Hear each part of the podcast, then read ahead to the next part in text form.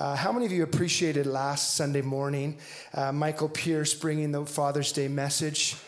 Michael, I know you're here. Give a little wave. If you did not have a chance to tune in or be present this past Sunday, just a fantastic heart message. You honored the generations, you honored the house, you honored the relationship between young and old, and you helped to create an understanding of the Father's heart. And that's so needed today. And I thank you for doing that with such eloquence and care. So we love you and Anne and all that you represent here in our city. Go back, have a listen on one of our media platforms for sure. It was a fantastic Sunday. Today, as I mentioned, is our final week of Future Church. This has been a journey, to say the least. Many of you have been with us from week one all the way to now. We started this 10 weeks ago. In there was Mother's Day and Father's Day, where we take those breaks to really highlight what that means to our families here. But in the midst of these weeks together, we have been tackling, some very challenging topics. I have not received the feedback and the interaction like I have in a series for a long, long time with Future Church. We have not held back, I say. I mean, there's still other places to go, and we will go there when I get the courage to do so. But in the meantime, I felt that what was given and represented over these weeks was exactly where the Lord wanted us to go. And if you didn't have a chance to listen to some of these messages from our team, please go back, have a listen. There's some very key things culturally that are very relevant and things that we are talking about in our everyday, certainly. There is not an absence of conversation right now when it comes to the people around us, when it comes to the culture that we are in today in 2021. But really, as important is the family of God and how without unity and without connection with each other, generationally as well as theologically, as well as through the different families of God that are all around the world, we have to find a rhythm together. And a part of what this series has been about is to challenge us to really to be able to celebrate at times each other's differences and celebrate where we don't always agree, but knowing that we can abide together in Christ with unity at the forefront of all that we do. Who's with me? So important. Today I finished with something so deep on my heart. It was actually shifted quite a bit on Monday, this past Monday, where I had a very wonderful conversation with Dawn. Dawn Crocker, are you in the room? She's right there. She called me. You didn't even realize this, but it changed my whole week. And she's like, what is he going to say? We were getting into just some conversation about church and some practical things that she had questions about. And then we got to the topic of something that we've branded here called CLA Cares. CLA Cares. Essentially, that is our local church mission to our urban city, to Calgary. What are we doing as a church to be the hands and feet of Jesus all around our city? Hannah, who is Dawn's daughter, has overseen this initiative this last year and a half. And I have to say with full disclosure, when Dawn asked me about this on Monday, one of the first thoughts in my head was, oh, that's still going on. And it wasn't a surprise, but it was more of a reality check on how much my mind has shifted to things that matter, but also I have shifted gears with things that really matter, and how God so gently and so beautifully through my dear friend brought me back to a place of real perspective on the things that we need to be thinking about and considering and embracing as a church as we move forward. Now, what does that all mean? I'll get into that as I share my heart this morning. I want to read from a famous passage. It does not matter if you grew up in the church or if you are completely removed from Scripture. Maybe you've never even opened up the Bible. Probably majority of humanity knows about this story. That's the story where Christ goes berserk in the temple. Anybody? We all know that story. And in light of this market that's coming in a few weeks from now, as well as my conversation with Dawn, the Lord brought me full circle into a study of this passage of Scripture. And I want to look at an investment into something that I believe matters so much. We're going to look at justice, mercy, and peace this morning in a culture that surrounds us of this social adaptation that we are so, connected to and easily entangled by as we allow ourselves to be influenced at times by the opinions and the pressures that surround. Let's look at this in Mark 11, verse 11 to 24. Jesus entered Jerusalem and went into the temple courts. He looked around at everything, but since it was already late, he went out to Bethany with the 12. The next day, as they were leaving Bethany, Jesus was hungry. Seeing in the distance a fig tree in leaf, he went to find out if it had any fruit. When he reached out, he found nothing but leaves, because it was not the season for figs. Then he said to the tree, "May no one ever eat fruit from you again." And his disciples heard him say it. On reaching Jerusalem, Jesus entered the temple courts and began driving out those who were buying and selling there. He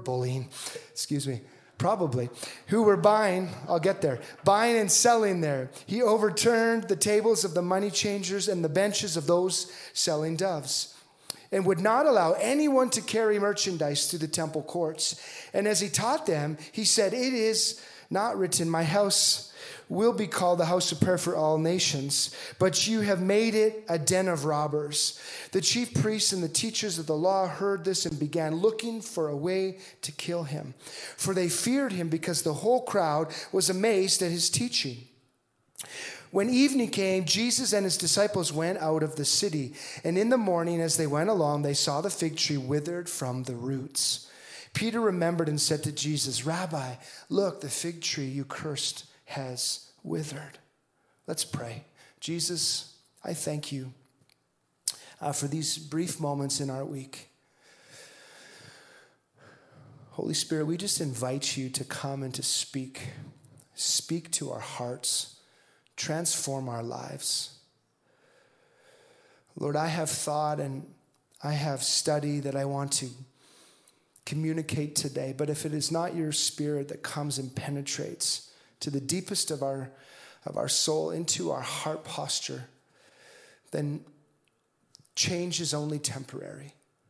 I pray today that through these few minutes that we have, you will transform our thinking, remind us of what is most valuable, remind us of why we exist as a church, as a faith community, remind us of our mandate, encourage us to move towards a posture that's not comfortable but produces incredible value in our life and the lives around us.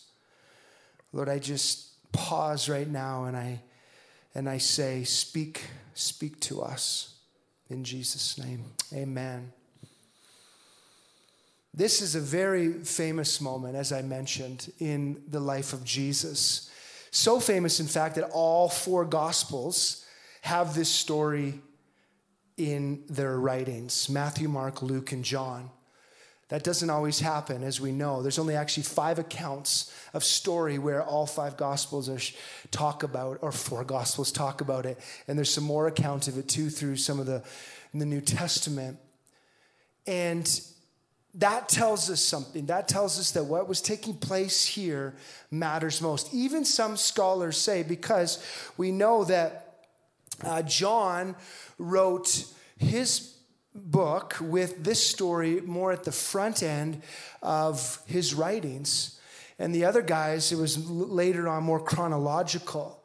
Now, there's argument around this with scholars saying why this was or if there's more to it. Some would say, some theologians would say, and scholars would say that potentially Jesus actually ended up doing this twice in the temple, not just once. And it's almost like there's a bookend of the passion that Christ had for these things that matter. Now, let me explain that to you as we unpack this phenomenal story of Jesus and how he handled some things that meant so much to him. Whether it's once or twice, this story, I believe, is in a company all of its own. An event so important, as I said, that he bookended his ministry potentially with making sure that humanity understood what was going on here and why this meant so much to him and why there was such a conviction about the way he handled it and how he represented the heart of God. I want to break this into three scenes. How many of you like movies? There's a few of us in this room. We're going to break this into three scenes. Number one is mercy. Number two is justice. And thirdly is peace. This is what Christ created and what the example he brought forth for all of us to glean from as we look at this today. Scene one is mercy. I'm reminded of a story that I heard about a man named John Perkins.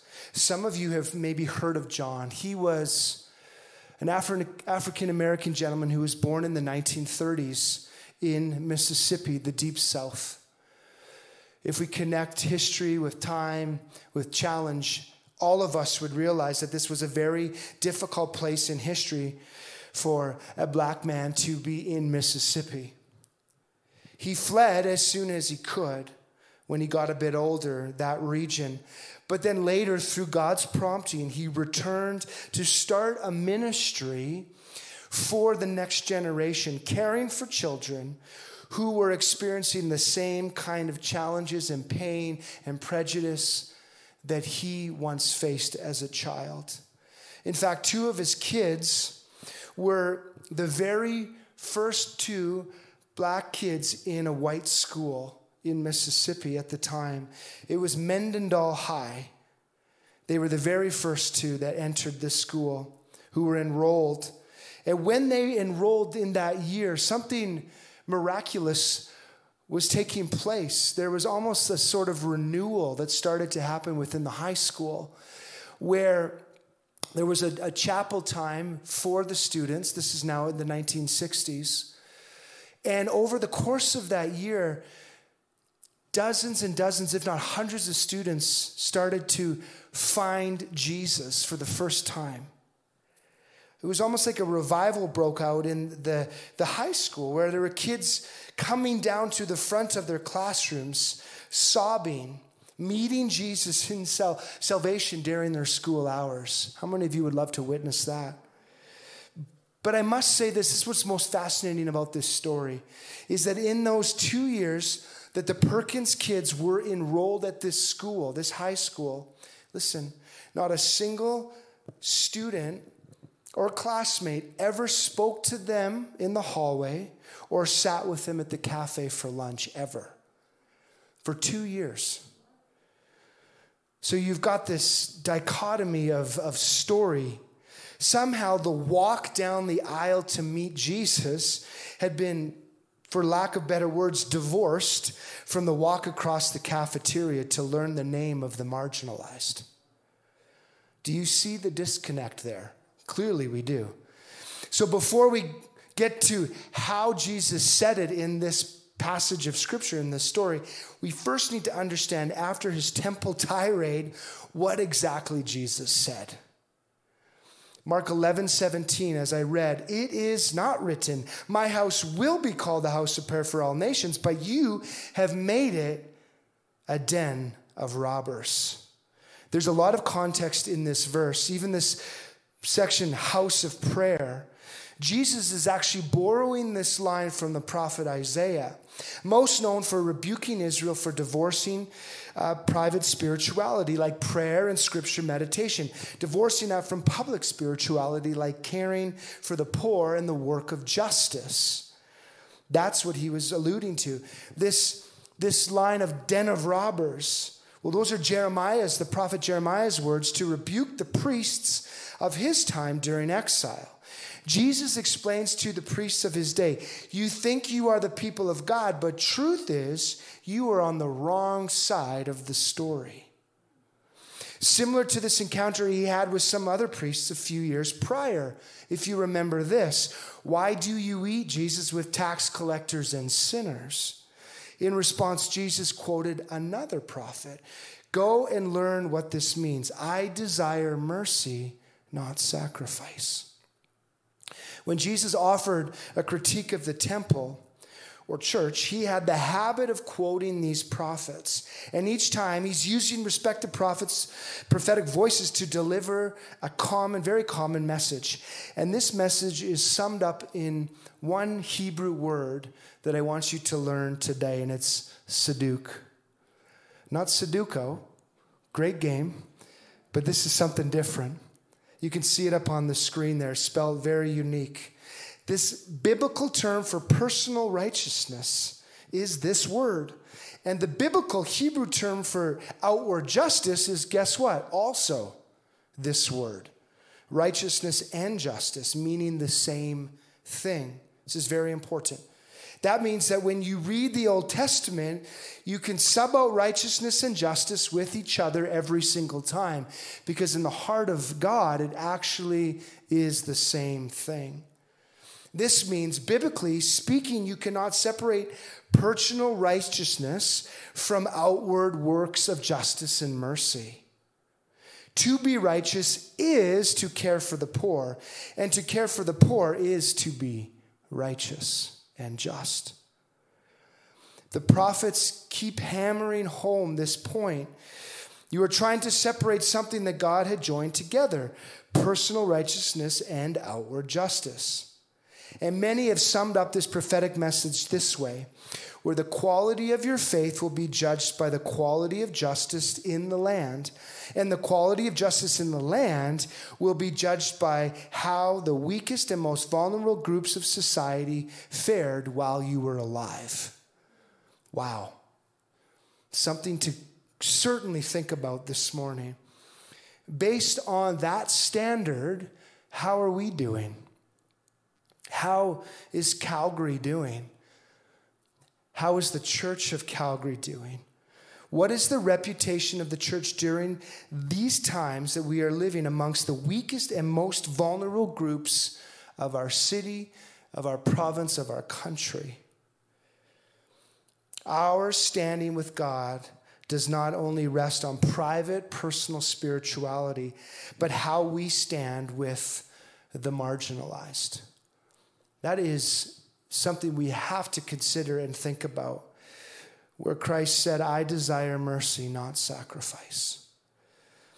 Hindsight makes it so easy for us to see the dysfunctional spirituality of the temple in first century or in high school in the American South in the 60s. But what about us? Are we susceptible to the same conditions that I'm calling spiritual wellness, just cloaked in a new disguise, in a new time, in a new culture? What are we missing today that the Lord is trying to highlight to us? These things that Nadia so beautifully presented this morning in our pre-service prayer. These moments of, God, we don't want to miss what you have in store. I believe some of these things in here are at the core of where God is leading us. I think spiritual wellness is a place where, like, Calgary might sound, in Calgary might sound something like this. And you've heard this before, joking aside, where I'm vegan and I do yoga 3 times a day and I've got a very simple wardrobe and I practice the way of Jesus. That makes me incredibly spiritual. Everything on this list is fine, whatever. But if it's not spent on the other side of it being just a lifestyle, really we have to see that. It's not spirituality, but in fact, just a lifestyle. We try to merge these things together to make it feel like we found this rhythm, but in fact, we're missing something so, so important. If your discipleship with Jesus is not edging you, increasing you towards the marginalized, this same disconnect is alive and well within you. I've asked myself that question all week. Cloaked in a clever disguise of a new time and a new place, but in fact, it's just the same thing that looks a little bit different. Jesus raised the bar when he arrived. We all know that in so, so many ways. In the Old Testament, this is interesting. 1 out of 10 verses is about how we actively care for the poor. When Jesus arrived, it now turned into 1 out of 6 verses. He upped the game. Jesus said that God is in the poor, and how you treat them is how you treat the Lord. Mercy is not an optional expression of worship for certain Christians who have a particular bent towards social justice. It is an inseparable part of what it means to follow Jesus. We have to see that. That is why a lady by the name of Dorothy Day, when she was asked, "How do you live out the gospel?" her answer was simply this: stay close to the poor. My question for all of us again this morning is your discipleship to Jesus increasing your proximity towards the marginalized of our city? Proximity is the antidote to cure our spiritual wellness. Matthew 9, verse 13, go and find out what this means. I desire mercy, not sacrifice. This is a relational kind of learning, a relational kind of sharpening. Barbara Goodson from Houston, Texas, who started using her day off to cut the hair of the homeless. We hear stories about this all the time. We've got people like that at the Dream Center here on McLeod Trail, using their time to invest into people that are less fortunate. She figured out a way to use what she had to increase the dignity of the undignified. I love that. Increasing the dignity of the undignified. How am I doing that in my life? Where are the pressure points of our city, Calgary, that happen to meet the resources and passions of our faith community here at CLA? There is an invitation waiting for us, and we're going to go find it this year. I thought I'd get a little more excitement from you. Now, there are certainly some areas and some avenues that we are a part of and will continue to be a part of. And I believe the Lord is opening this door into some new understanding of what this means for our church. To really see the brilliance of Jesus in that tirade in the temple, we're going to need to get a little technical for a few minutes and to understand the blueprint and the rules, because the house Jesus entered was not open to everyone. If you understand the temple and how it was built and the process before the new covenant, before his death, burial, and resurrection, there were some very key laws and guidelines in place. You were certain that not everybody got inside that gate, even that outer gate of the temple. That's where this gathering was taking place, was just inside the gate. That gate represented so many things. And all of us really, I believe, need to make a posture right now to just understand exactly what was going on here. They were turned away at the door at times. Some people that even wanted to get inside that first gate were turned away. Among those people, of course, were the terminally ill and the disabled. They could not get through because, sadly, at this time, it was believed that chronic illness, physical pain was a divine curse. The cause of illness was that you did something so bad that God had to give you a terminal disease, and you are not bringing that curse into a holy place. That was the deeply flawed logic of this time when Jesus was on the ground. That's the house Jesus entered. Now let me show you the house Jesus leaves after he does a bit of rearranging. Go to Matthew 21. This is Matthew's account. It is written, he said to them, "My house will be called a house of prayer, but you are making it into a den of robbers." The blind and the lame came to him at the temple, and he healed them. But when the chief priests and the teachers of the law saw the wonderful things he did, and the children shouting in the temple courts, "Hosanna, Son of David," they were indignant, angry, furious. Do you see what Jesus has done? He brought the blind and the lame in with him, the disqualified. And Jesus entered the temple and then made room for the marginalized to come in behind him. Again, as we increasingly build momentum here at CLA, how are we making room for these types of things by the way of rearranging in our community?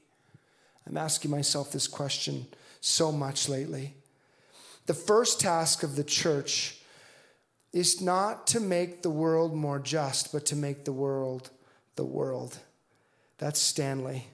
I love this. Only when we become the picture of an altogether different society do we actually have something better to offer than the culture around us. It starts inside. It starts on a personal conviction. The chapter of this community was about setting a table with a feast so satisfying that you never hunger again. And then the next chapter needs to be about filling the table with a guest list that only makes sense in the kingdom of God. That's what we're seeing in the Gospels here. Gregory Boyle says it like this: "Crews spent his last dollars taking a Metrolink train 60 miles to Los Angeles from San Bernardino, where he has relocated his lady and newborn to avoid the dangers and desperations of his previous gang life.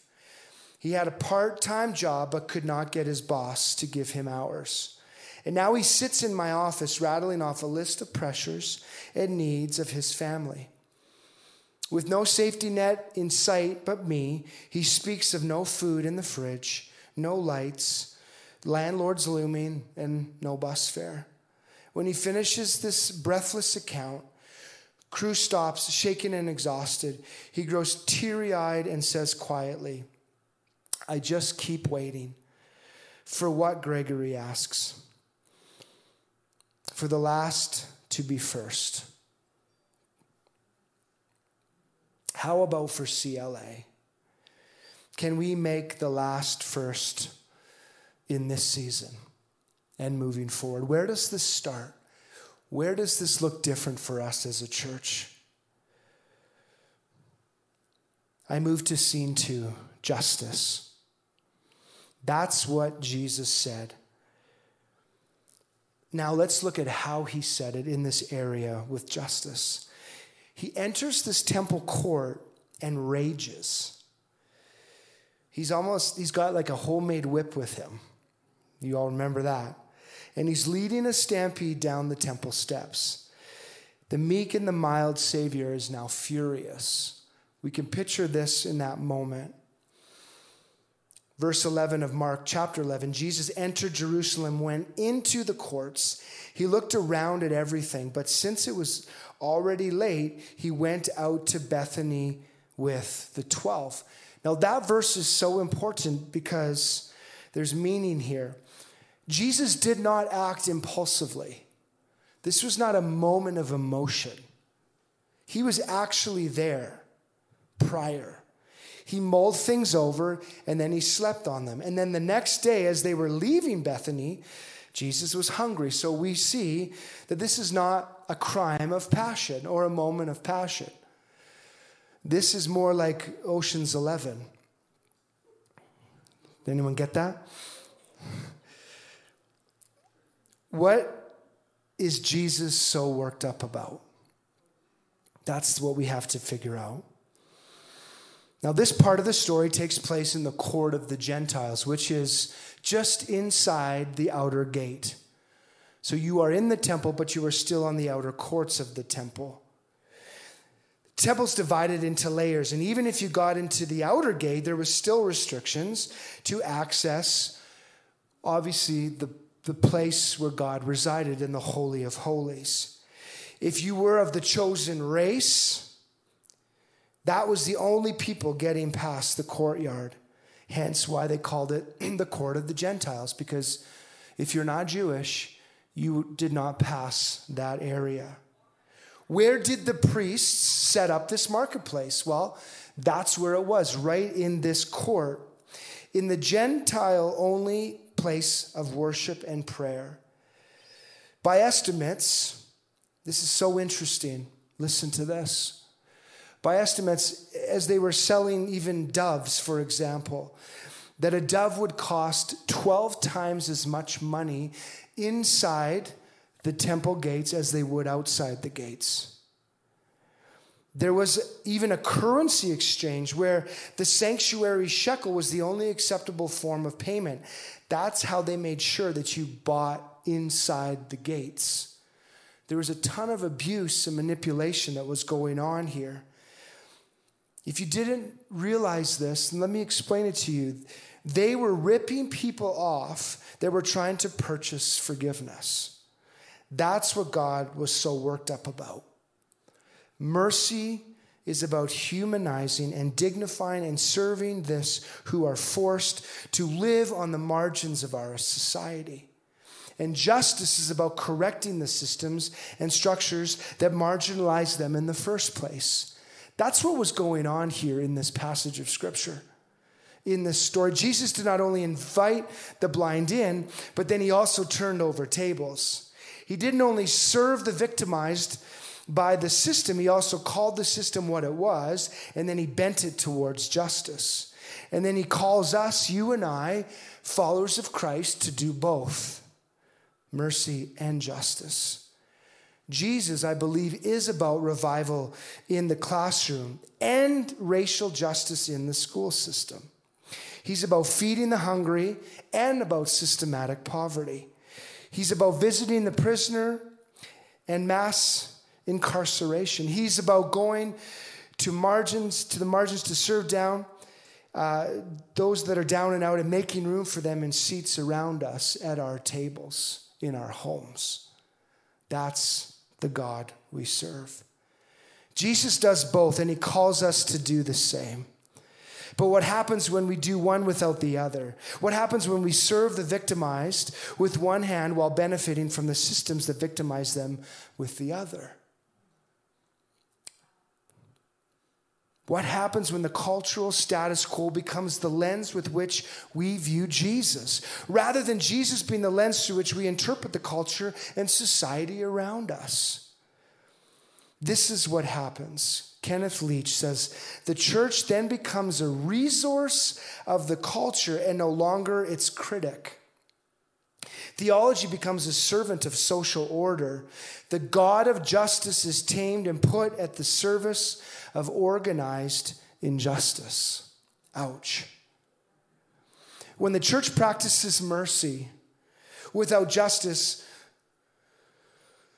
we are treating the systems while ignoring the disease.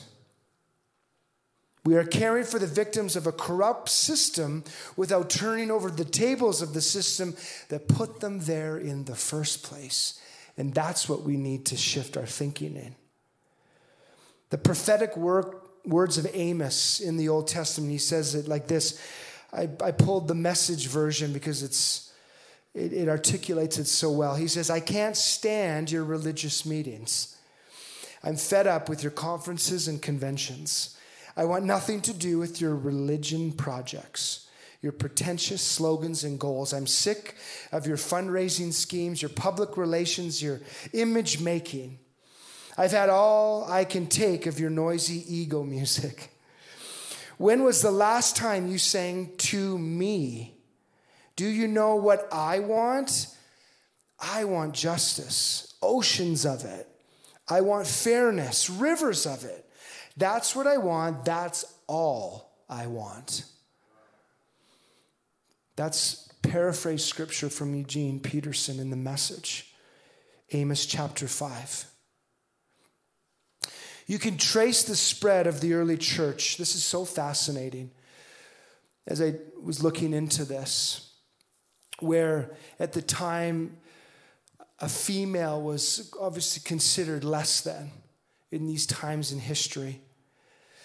And with that taint of perspective on humanity, that's when sex trade and slavery, all of those things started to begin during these days and years and decades prior.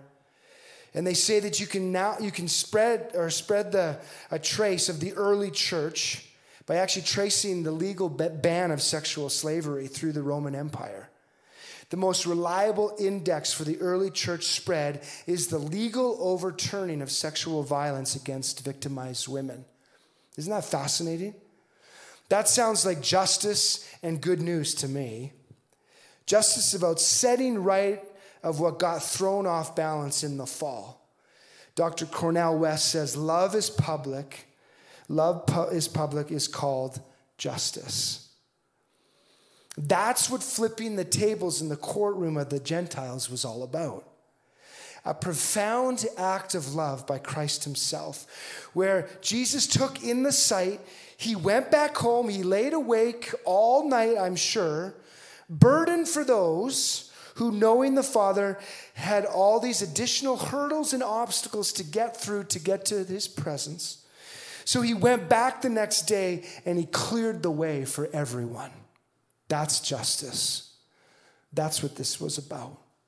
And that brings me to scene 3, where we focus on peace.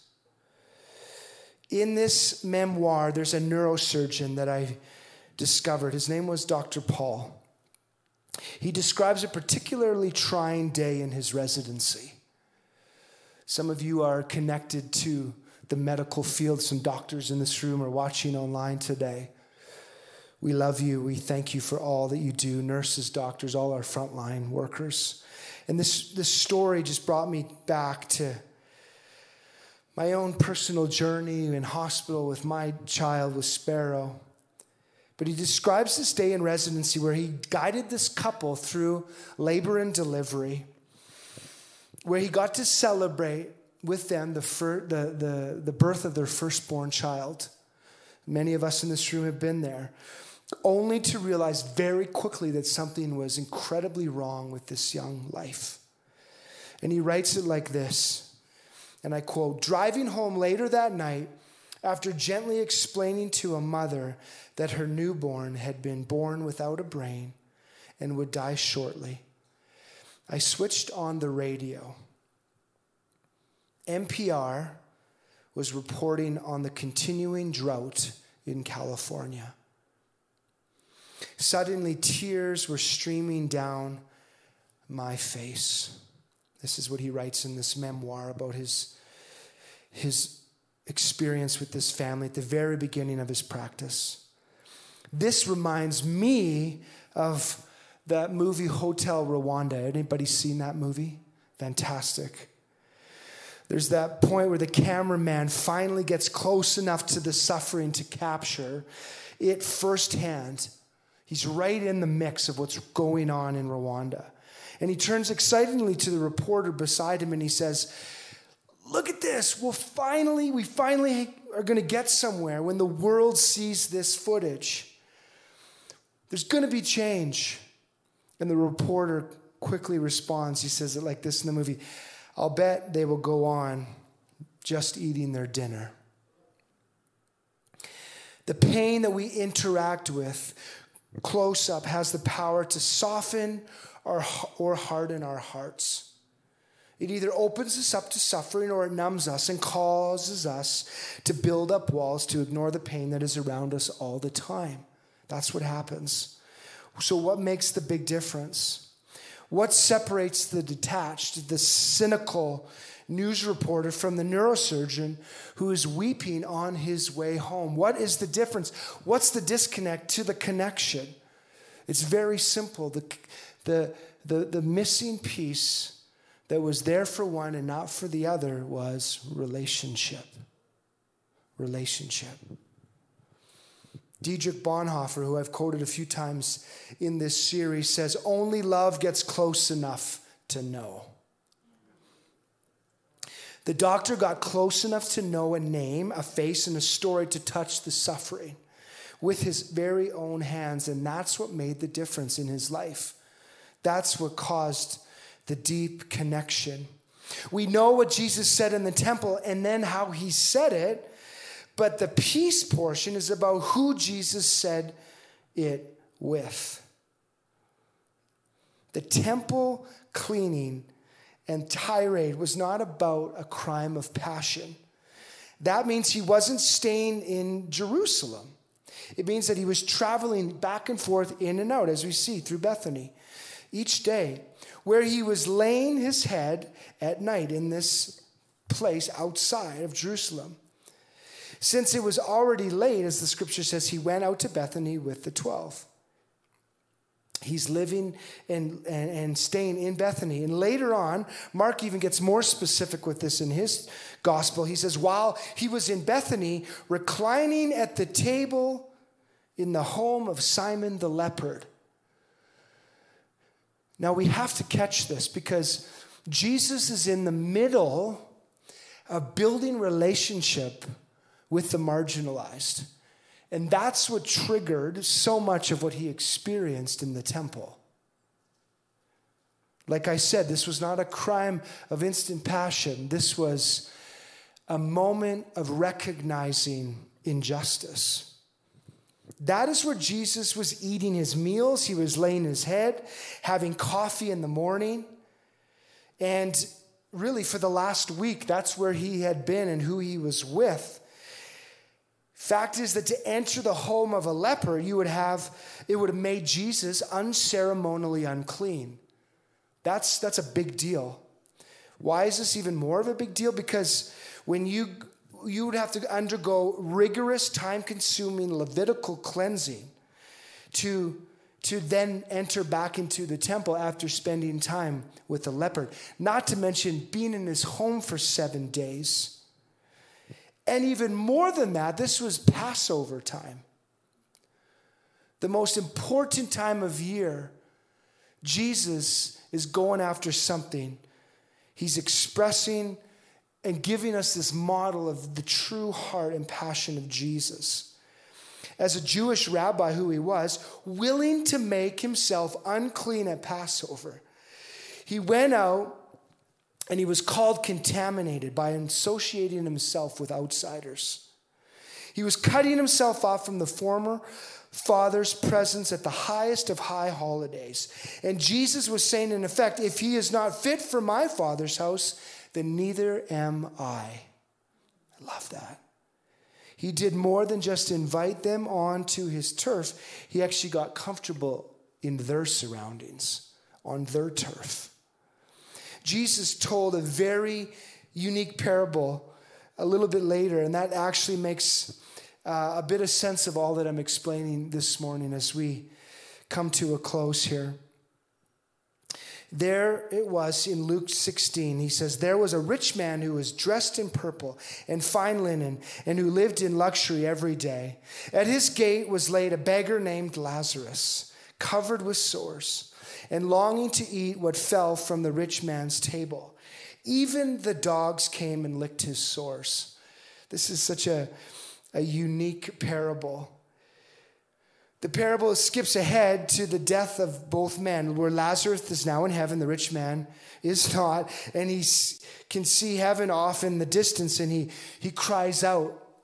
He cries out to Abraham. Verse 27, I beg you, Father, send Lazarus to my family, for I have 5 brothers. Let him warn them so that they will not also come to this place of torment. He said to him, if they do not listen to Moses and the prophets, they will not be convinced, even if someone rises from the dead. Let's take a deeper look at this and what it means. The rich man allows Lazarus, a homeless man with leprosy, to live at the front of his gate. Why did Jesus use the name Lazarus? we would say that this was probably one of Christ's best friends other than the disciples. But he used this name Lazarus out of probably an incredible purpose. I asked this question: how many of you have a homeless, terminally ill person living on your property? I don't know if any of us do. This wasn't a sin of mercy that is being unpacked here. It was a sin of relationship. He did not see him as family. He did not embrace him as a brother. He did not enter into that suffering with him. He kept him at a distance as a particular project. Why? Because isolated acts of generosity and mercy are easier than welcoming someone all the way in so that they can be redeemed. I've been guilty of that. I'm the first one to put up my hand. The Pharisees were never offended that Jesus would serve the poor or be a missionary to the marginalized. That wasn't the issue. They were offended that he would recline at their table with them, and when he did it during the week. Look at them eye to eye and associate with them as family and call them brothers and sisters. That's what the religious were offended by. Richard Rohr says, I still feel that our culture and frankly much of our peace and justice work is dominated by very fragile egos. The self that begins the journey is not the self that arrives at the gospel. The self that begins is the self we think ourselves to be, the superior self we want to be. This is the self that dies along the way until no one is left. This is the true self, the self bigger than death, yet born of death, a different self than the private, a self transformed by God and transformed in God. Those born of such death will be the deepest agents of peace and justice. Incredible. When we stop staying at a safe distance and get close enough to know, that's when we are transformed in a way that we can truly transform others. That's it. That's when we die to ourselves to become fully alive in Christ. That's what it means to be in peace. Peace is expressed between two people. When we do that, when we express between two of us, that's called kingship. It's the word, again, shalom in Hebrew. Peace with all things, getting close enough to love. It's inconvenient, but let me tell you, it makes a big difference in one's life. David Finch, while most churches have programs to reach out to the homeless, the destitute or broken, rarely do we minister to them by making them a part of our congregations. Our local congregations look strangely homogenous in comparison to our vision and programs.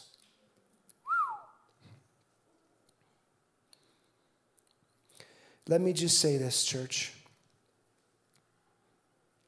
And I have strong conviction about this in my heart.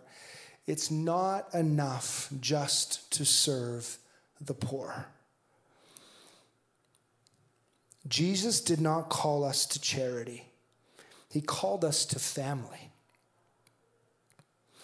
Our call as a community is to share the whole of our lives, not a specified allotment of time, to love people into the kingdom of God. Calgary is waiting on a different kind of faith community. Can the last be first in our church? Hard words, hard questions, wrestling through this in my own life, my own heart. If our spiritual formation is not increasingly moving us towards the marginalized and changing the makeup of this family when we gather here or in our homes, if it's not making us more uncomfortable at first, but more alive in the end, then please go and find out what this means. I desire mercy, not sacrifice. That is my challenge to all of us. Whatever you do for the least of these, you do for me. an invitation to discover Jesus in a place where he is absolutely promised to be found. That's it. He promises that. It's in the eyes of the marginalized. Now, I know I share these words with conviction this morning, but I don't come today with a rebuke. I come with an invitation. That's what I felt the Lord say to my heart. Tim, this is not a rebuke. This is an invitation into a journey towards maybe looking at things just a little bit differently as a local church. We know that our heart and our posture here has been all season to go where God desires to take us. And I do believe that these areas are absolutely at the foundation of God's heart. And I want to be known for a place that doesn't just serve the poor and the marginalized and the disconnected, but where we actually open up our lives and our homes and our church community to love people out of relationship and personal friendship into the kingdom of God. What does that look like? What can that look like for our lives? Let's stand this morning.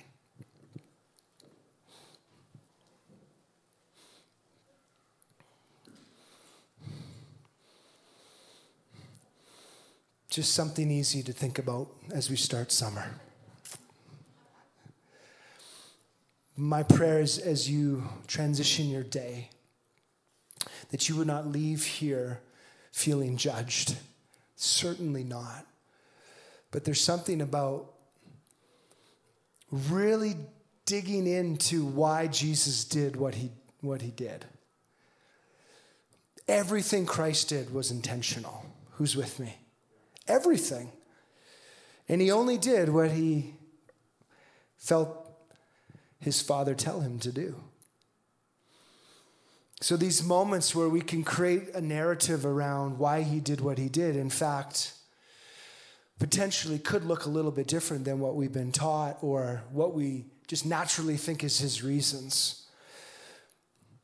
And for me, this is just a beautiful picture of the heart of God, where righteousness and justice are actually the same thing.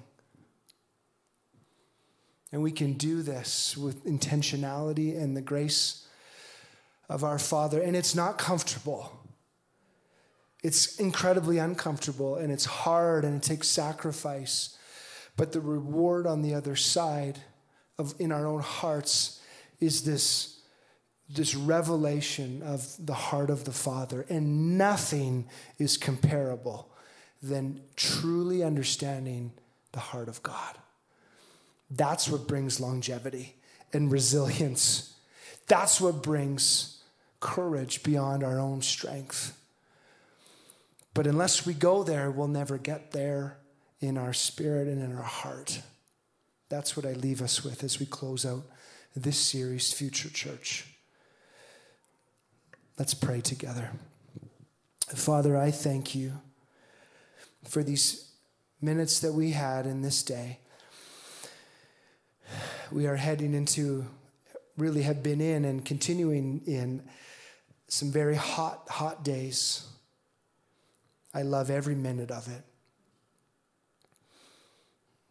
And we can get distracted by the uncomfortability of heat and maybe a lack of even air conditioning in our homes. That's maybe why some are here this morning, just to find some air conditioning. I'm okay with that. But Lord, with a smile on my face and just care in my heart for each of us, would even some of that uncomfortableness of these days translate into thought and idea and perspective for our church and for each of us as individuals on how you desire to move us forward as a church. With these days where we're sweating all day long, and it's going to be like that this week, and we're uncomfortable and we're overwhelmed, would our thoughts not be consumed by our own needs and our own challenge and our own uncomfortability, these temporary things? But would those moments in the physical translate to a supernatural revelation of what people are walking through and going through every single day? Never feeling quite like they have a place, like they belong, always uncomfortable, always challenged by what's in front of them, feeling marginalized, feeling overwhelmed, feeling alone. Lord, would you do that? I pray that we would come through this week with a new understanding of your heart for humanity. And as we close these weeks out, Lord, would you seal the challenges that have been presented deep within so that we can come out the other side different and transformed by the power of the Holy Spirit. I pray these things in Jesus' name. Amen. Amen, church. God bless you as you go. Enjoy each other. Enjoy lunch together. Care for one another. Let's continue this conversation as we move into the summer. Hopefully we'll see many, many of you on Friday night, 6 p.m. It is family barbecue night here at CLA. Come join us for some hot dogs and hamburgers. It's going to be a fantastic time together. Have a great day.